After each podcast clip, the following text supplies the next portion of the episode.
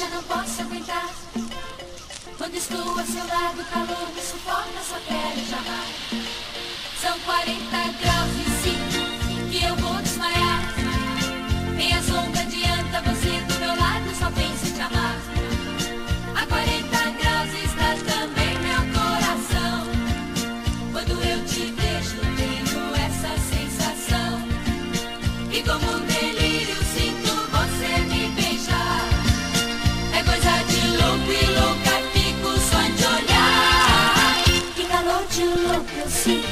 Sinto, já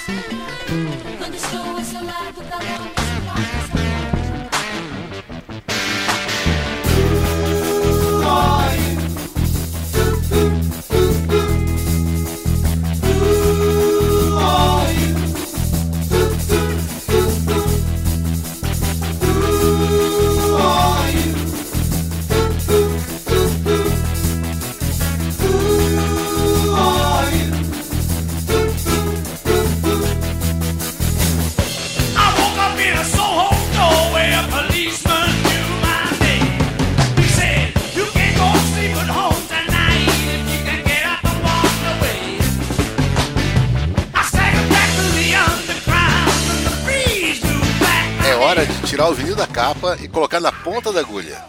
Você está no Auto Radio Podcast e dia de responder a pergunta Who are.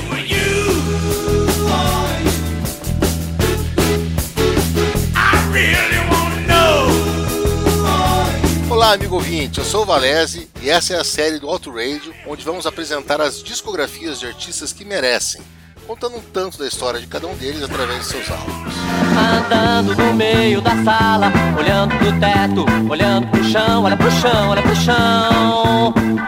Pensando que o mundo é uma No bola. episódio anterior, onde falamos sobre o álbum TNT e de como esse DC atingiu o sucesso na Austrália, a nossa brincadeira de abrir com um clássico do cancioneiro nacional ressuscitou a música TNT de Carlos Papel.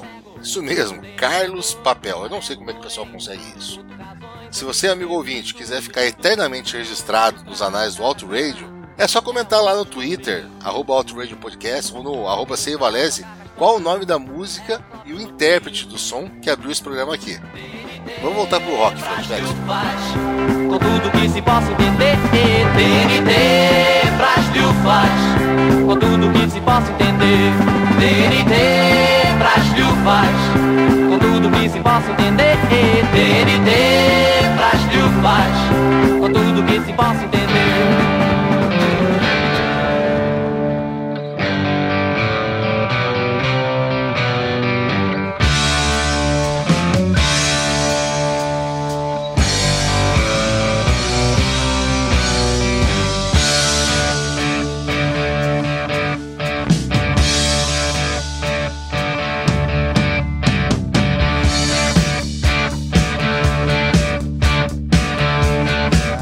Following is a true story. A última vez que nós vimos o ACDC foi em dezembro de 75. E a banda estava como a número 1 um da Austrália. E o que, que qualquer banda da ilha continente faz quando chega no topo lá? Procura um jeito de dar o fora. A grande chance da banda atendia pelo nome de Coral Browning. Em janeiro de 76, a irmã do empresário do ACDC, Michael Browning, era uma linda morena de 23 anos que morava em Londres e trabalhava numa agência de talentos musicais. Quando Phil Carson, que era um ex-baixista e tinha se tornado vice-presidente da Atlantic Records na seção europeia, contatou-a para discutir a participação de um de seus representados em um álbum que ele estava produzindo, Carol viu a oportunidade de vender os protegidos do irmão. Vestindo um vestido floral translúcido, Carol foi até o escritório de Phil e, contra a luz da janela, cativou o empresário, que ia topar falar de qualquer coisa para prolongar a reunião depois que o assunto principal tinha sido resolvido. Foi quando ela teve a chance de dizer: Sabe, eu tenho aqui uns álbuns de uma banda muito boa, lá da minha terra, agenciada pelo meu irmão. O produtor só precisou ouvir por dois minutos. Eles ligaram para Michael Browning dali mesmo, era o meio da madrugada em Melbourne, e acertaram um contrato com o ACDC para cinco álbuns, com adi- adiantamento de 35 mil dólares por disco, mais o custo das passagens aéreas. Só que Carson respondia a Jerry Greenberg em Nova York. Era o primeiro contrato que ele fechava sem o aval do presidente, que estava de férias. Mas Phil Carson era o cara que tinha trazido o Led Zeppelin para Atlantic e resolveu arriscar. isso teria consequências posteriores. No começo de abril, o ACDC desembarcou na capital britânica. Os primeiros compromissos em Londres foram por água abaixo. Primeiro, uma turnê abrindo por The Kids foi cancelada quando o vocalista precisou se afastar para ser internado.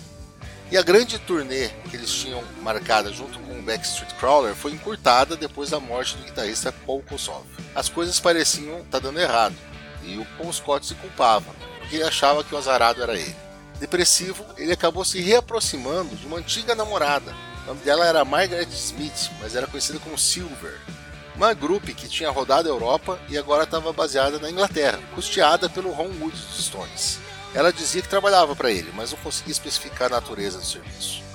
Silver era viciado em heroína, e apesar de bom não usar, a possibilidade dele com excessos não ia fazer muito bem para o cantor.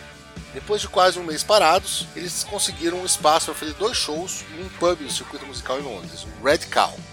Só que os dois shows de 45 minutos cada seriam numa mesma segunda-feira, o pior dia, e gratuitos. Quando eles subiram no palco, pequeno palco dos fundos do bar para o primeiro show, a plateia tinha umas 12 pessoas contando o bartender. Mas a banda não queria nem saber. Eles estavam frustrados porque nada estava dando certo, tinham muita energia acumulada e precisavam simplesmente explodir. Então eles deram tudo que eles tinham para dar. Poucas horas depois, no segundo show da noite, o lugar estava entupido de gente para ver qual era dessa nova banda australiana. Uma semana depois chegava às lojas a versão europeia barra americana de High Voltage. Na verdade, o produtor Phil Carson pegou o álbum TNT, tirou Rocker and School Days e colocou Little Lover e She's Got Balls, o primeiro álbum, e deixou a faixa título como encerramento. Nada de inédito, portanto, uma decisão que ia acabar causando confusão nos 40 anos seguintes entre os fãs. Aos poucos a banda foi se tornando conhecida. Uma série de shows na Escócia, no interior da Inglaterra, algumas datas no continente, eles foram para a Holanda, para a França, para a Alemanha Ocidental e por fim a apoteose. Nove shows no clube londrino Marquis, julho, lotados acima da capacidade máxima, que finalmente puseram o ACDC nas rádios e nas revistas especializadas. O som deles dividia opiniões. Alguns jornalistas adoravam a intensidade e a lascívia do enquanto outros chegaram a afirmar que o rock tinha encontrado o fundo do poço. Mas o que mais irritava o ACDC era ser rotulado como punk. Com o início do movimento tomando força na Inglaterra nos anos 70, Malcolm e Angus eles ficavam literalmente emputecidos quando alguém os chamava de banda punk. Nessa época também surgiu mais um membro importante do clã, mais um nome que vocês vão ouvir aqui, mas que é um nome que vai aparecer de novo, que é o do engenheiro de som que se tornou gerente da, da turnê, Ian Jeffrey. Só dois anos mais novo que o Bon Scott, Ian e ele se tornaram grandes amigos e chegavam a dividir o quarto na estrada. Ele ajudou muito a se, ambientar a Europa e a começar a produzir os novos trabalhos, inclusive levando isso para o estúdio a gente chega no álbum então. Vamos falar agora, falar no nosso álbum de hoje, que é o Dirty Deeds Done Dirt Cheap. Ou Trabalhos Sujos Feitos de Forma Barata.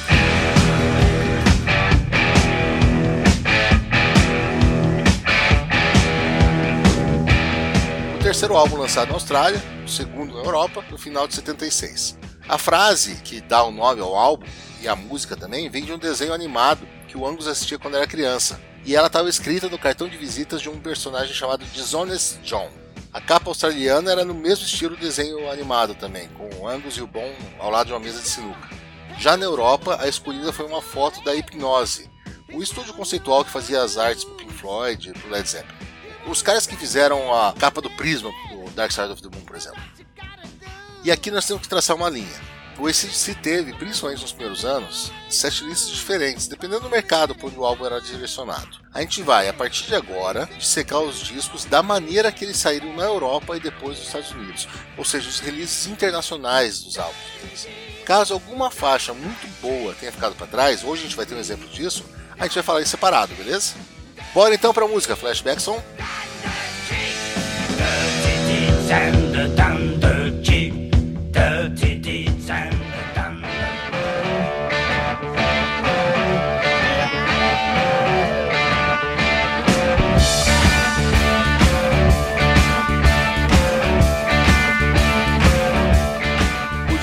começa com a faixa título, pesada desde o começo, e com uma inspiração forçada nos contratempos, um que é algo que a deixa mais suja ainda, no mau sentido, o tempo inteiro. A história é de um resolvedor de problemas, no estilo de Mike Ehrmantraut, para quem assistiu Breaking Bad, e ela combina com o clima da sessão rítmica. O mais legal é que entre os métodos de convencimento do cara estão TNT e alta voltagem. Uma boa brincadeira com os álbuns anteriores da banda. O grito de Bon Scott ao final já indica que esse vai ser um álbum sem frescuras. Dirty Deeds foi regravada lindamente por John Jett em 1990. Também vale a pena ouvir. Love at First Feel é um hard rock bobinho e quadradinho, com letra adolescente, que muita gente diz que é uma apologia ao abuso de menores. Bom tenta até incluir um pouquinho de malícia na interpretação, mas dessa vez ele não é tão bem sucedido. A frase First Touch was too much no final do primeiro refrão parece que é dita pelo presuntinho dos Looney Tunes, pra vocês terem uma ideia. Big Balls parece ser uma coisa feita às pressas e é frequentemente desprezado, mas na minha opinião é uma das melhores do álbum, tanto pela parte musical, crua, densa, ácida, quanto pela letra de duplo sentido. Afinal, sempre dá para dizer para teus pais que eles estão cantando sobre salões de baile, né? Se você ainda não se convenceu, eu vou deixar mais dois argumentos. Primeiro, quem é fã de Fórmula 1 conhece muito bem a expressão Big Balls. E segundo, poucas outras bandas de rock conseguiram encaixar a palavra notoriedade em uma das suas letras. Né?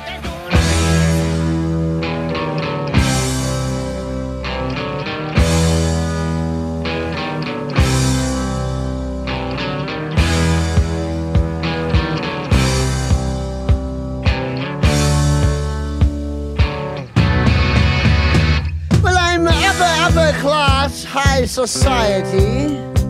God's gift to ballroom notoriety. And I always fill my ballroom, the event is never small. The social pages say I've got the biggest balls of all. I've got big balls, I've got big balls. Em seguida vem Rocker, que estava no TNT, nós já falamos sobre ela, e não apareceu no release internacional. E por fim a gente tem Problem Child, que encerra a primeira metade do disco com mais um riff minimalista matador. Bom costumava apresentar a música nos shows dizendo meio que de brincadeira que era sobre Angus. Mas apesar do baixinho ser o cara com uniforme escolar, a infância dos Young nem de perto foi tão problemática quanto a do vocalista. Então dá pra dizer assim que essa é mais uma letra autobiográfica. Na parte melódica é a música mais trabalhada do álbum. Uma bateria que aparece um solo de guitarra malicioso que, na minha opinião, é o melhor que a gente vai ter aqui. Uma excelente porrada para levantar a agulha enquanto a gente vira o vinil. O lado B abre com There's Gonna Be Some Rockin', um tributo ao bom e velho rock and roll dos anos 50, que podia estar facilmente nas mãos do Chuck Berry ou do Fats Domino. Mark Evans consegue um puta groove no baixo e leva a música para onde ele quiser. E a banda toda tá nitidamente se divertindo. Quando você menos espera, você está balançando a cabeça e cantando o refrão junto. Logo mais a gente tem a quase eterna para os padrões de CDC Ain't No Fun Waiting Round to Be a Millionaire, que com seus quase 7 minutos tem um riff ranzinza e repetitivo que fica implorando por um refrão por tempo suficiente para o guitarrista ir fumar um cigarro inteiro ali no canto do palco. Até que o sol se abre e você percebe que era disso que você estava precisando. A letra é mais um lamento sobre a dureza da vida na estrada, mas ela abre com uma das melhores frases já compostas. Essa é uma história real. Apenas os nomes foram trocados para proteger os culpados.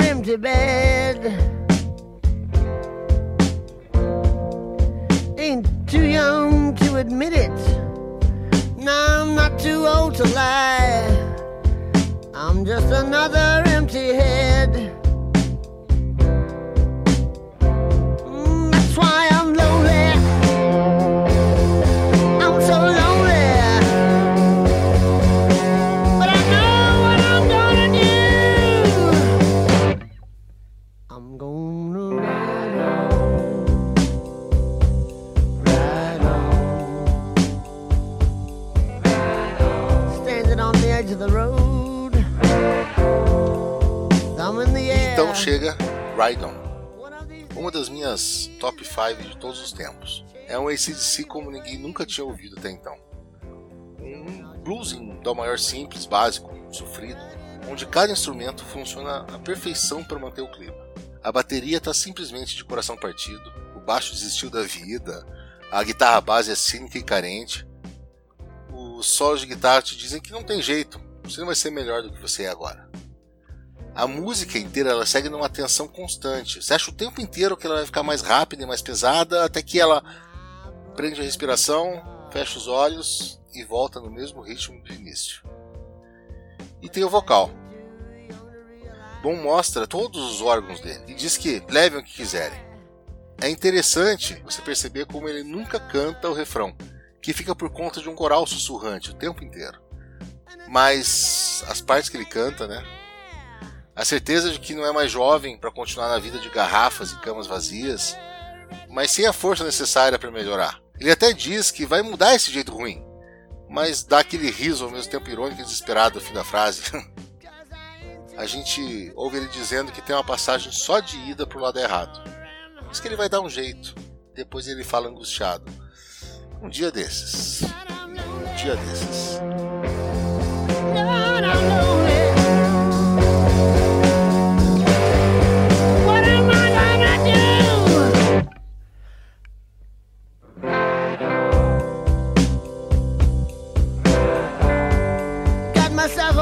Ticket.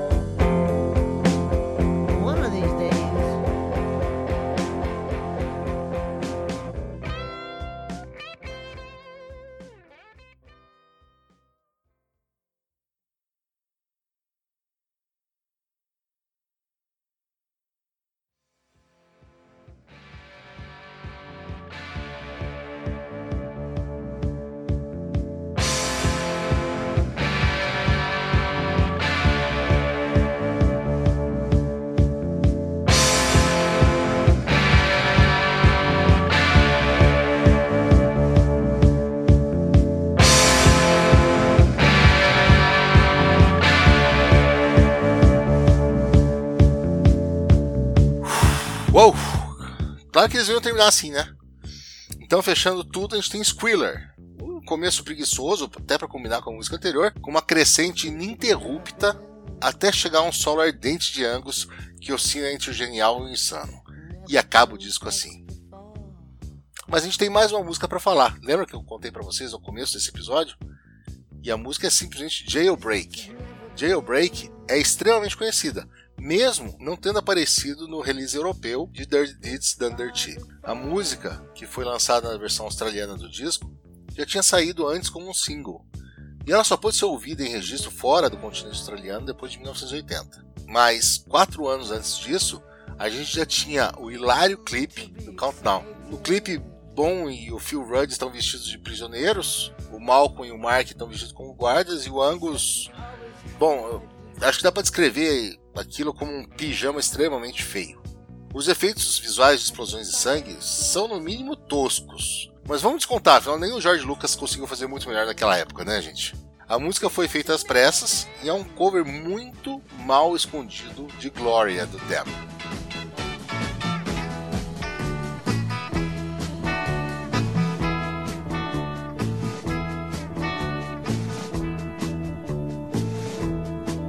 Comes around here just about midnight. She make me feel so good. I want to make her feel alright. De alguma forma, Jailbreak se transformou num hino da banda. Então era assim que o AC estava no final de 76. O sucesso começava a aparecer na Europa, eles achavam que era questão de tempo para invadir a América, e como aves migratórias resolveram voltar para a Austrália no final do ano em busca de calor e do dinheiro de uma turnê caseira que era um sucesso certo. Mas as coisas não iam ser tão fáceis assim na terra do tio Sam. A gente vai falar disso no próximo episódio.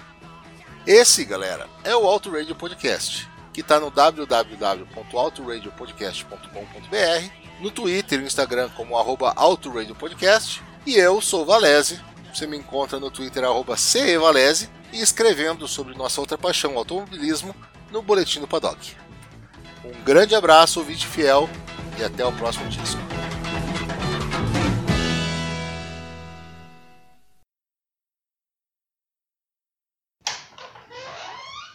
E aí, seu beleza? Com licença, viu? Flashbackson! O que que, que que manda hoje? Já que o pessoal do aeroporto tá fazendo churrasco só pra eles ali, e o ACDC tava na Inglaterra, vamos tomar aquelas Guinness que o Fabioca deixou aqui? É, não era bem isso que eu tava em mente, não, mas se for isso aí, tá, tá tudo quente essas aí. E daí viu? que tá quente, rapaz. É assim que eles tomam por lá, fica tranquilo. Não, tá beleza, eu vou, vou trazer já já a conversa aqui. Só, só um momentinho, por favor. Beleza, tá na mão, dá licença, eu vou abrir aqui, eu vou colocar no copinho aqui. Pera aí, encher o copinho.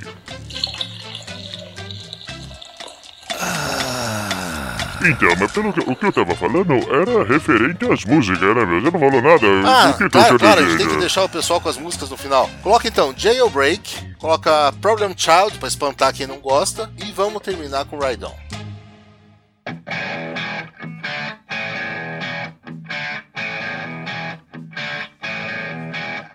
There was a friend of mine on murder, and the judge's gavel fell. Jury found him guilty, gave him 16 years in hell.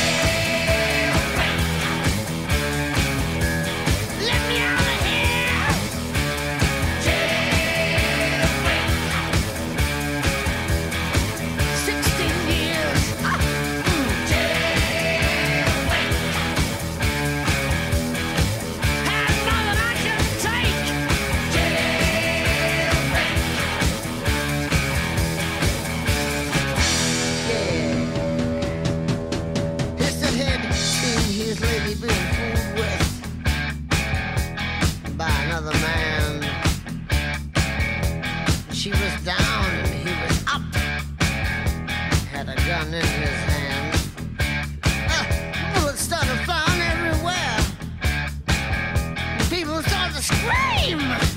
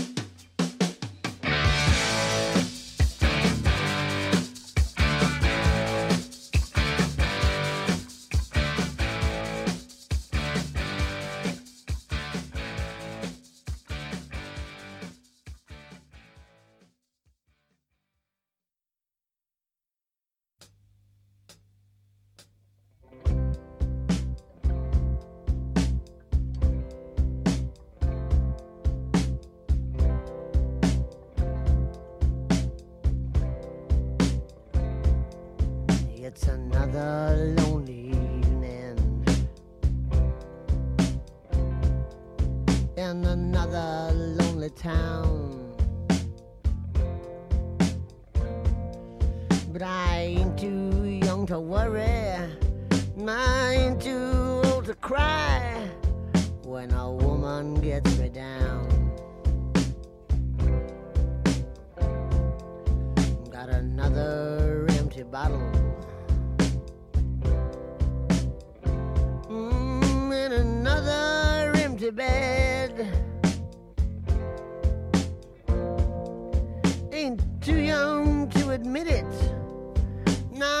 too old to lie.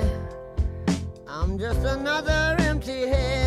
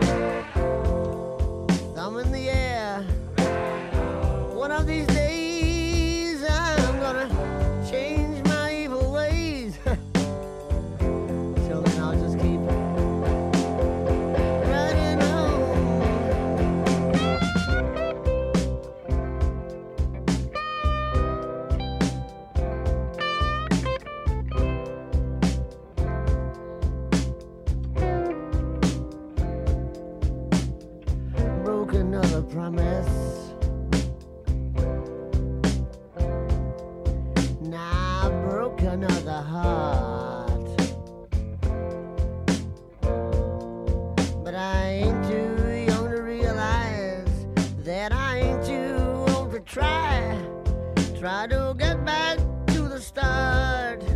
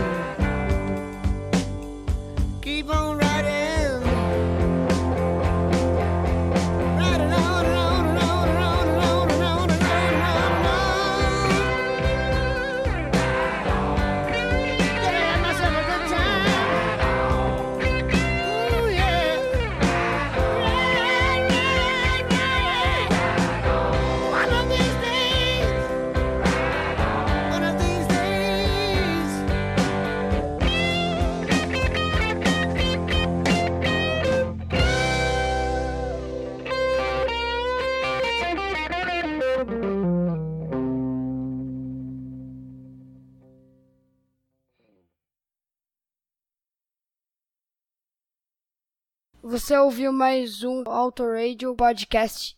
Tchau!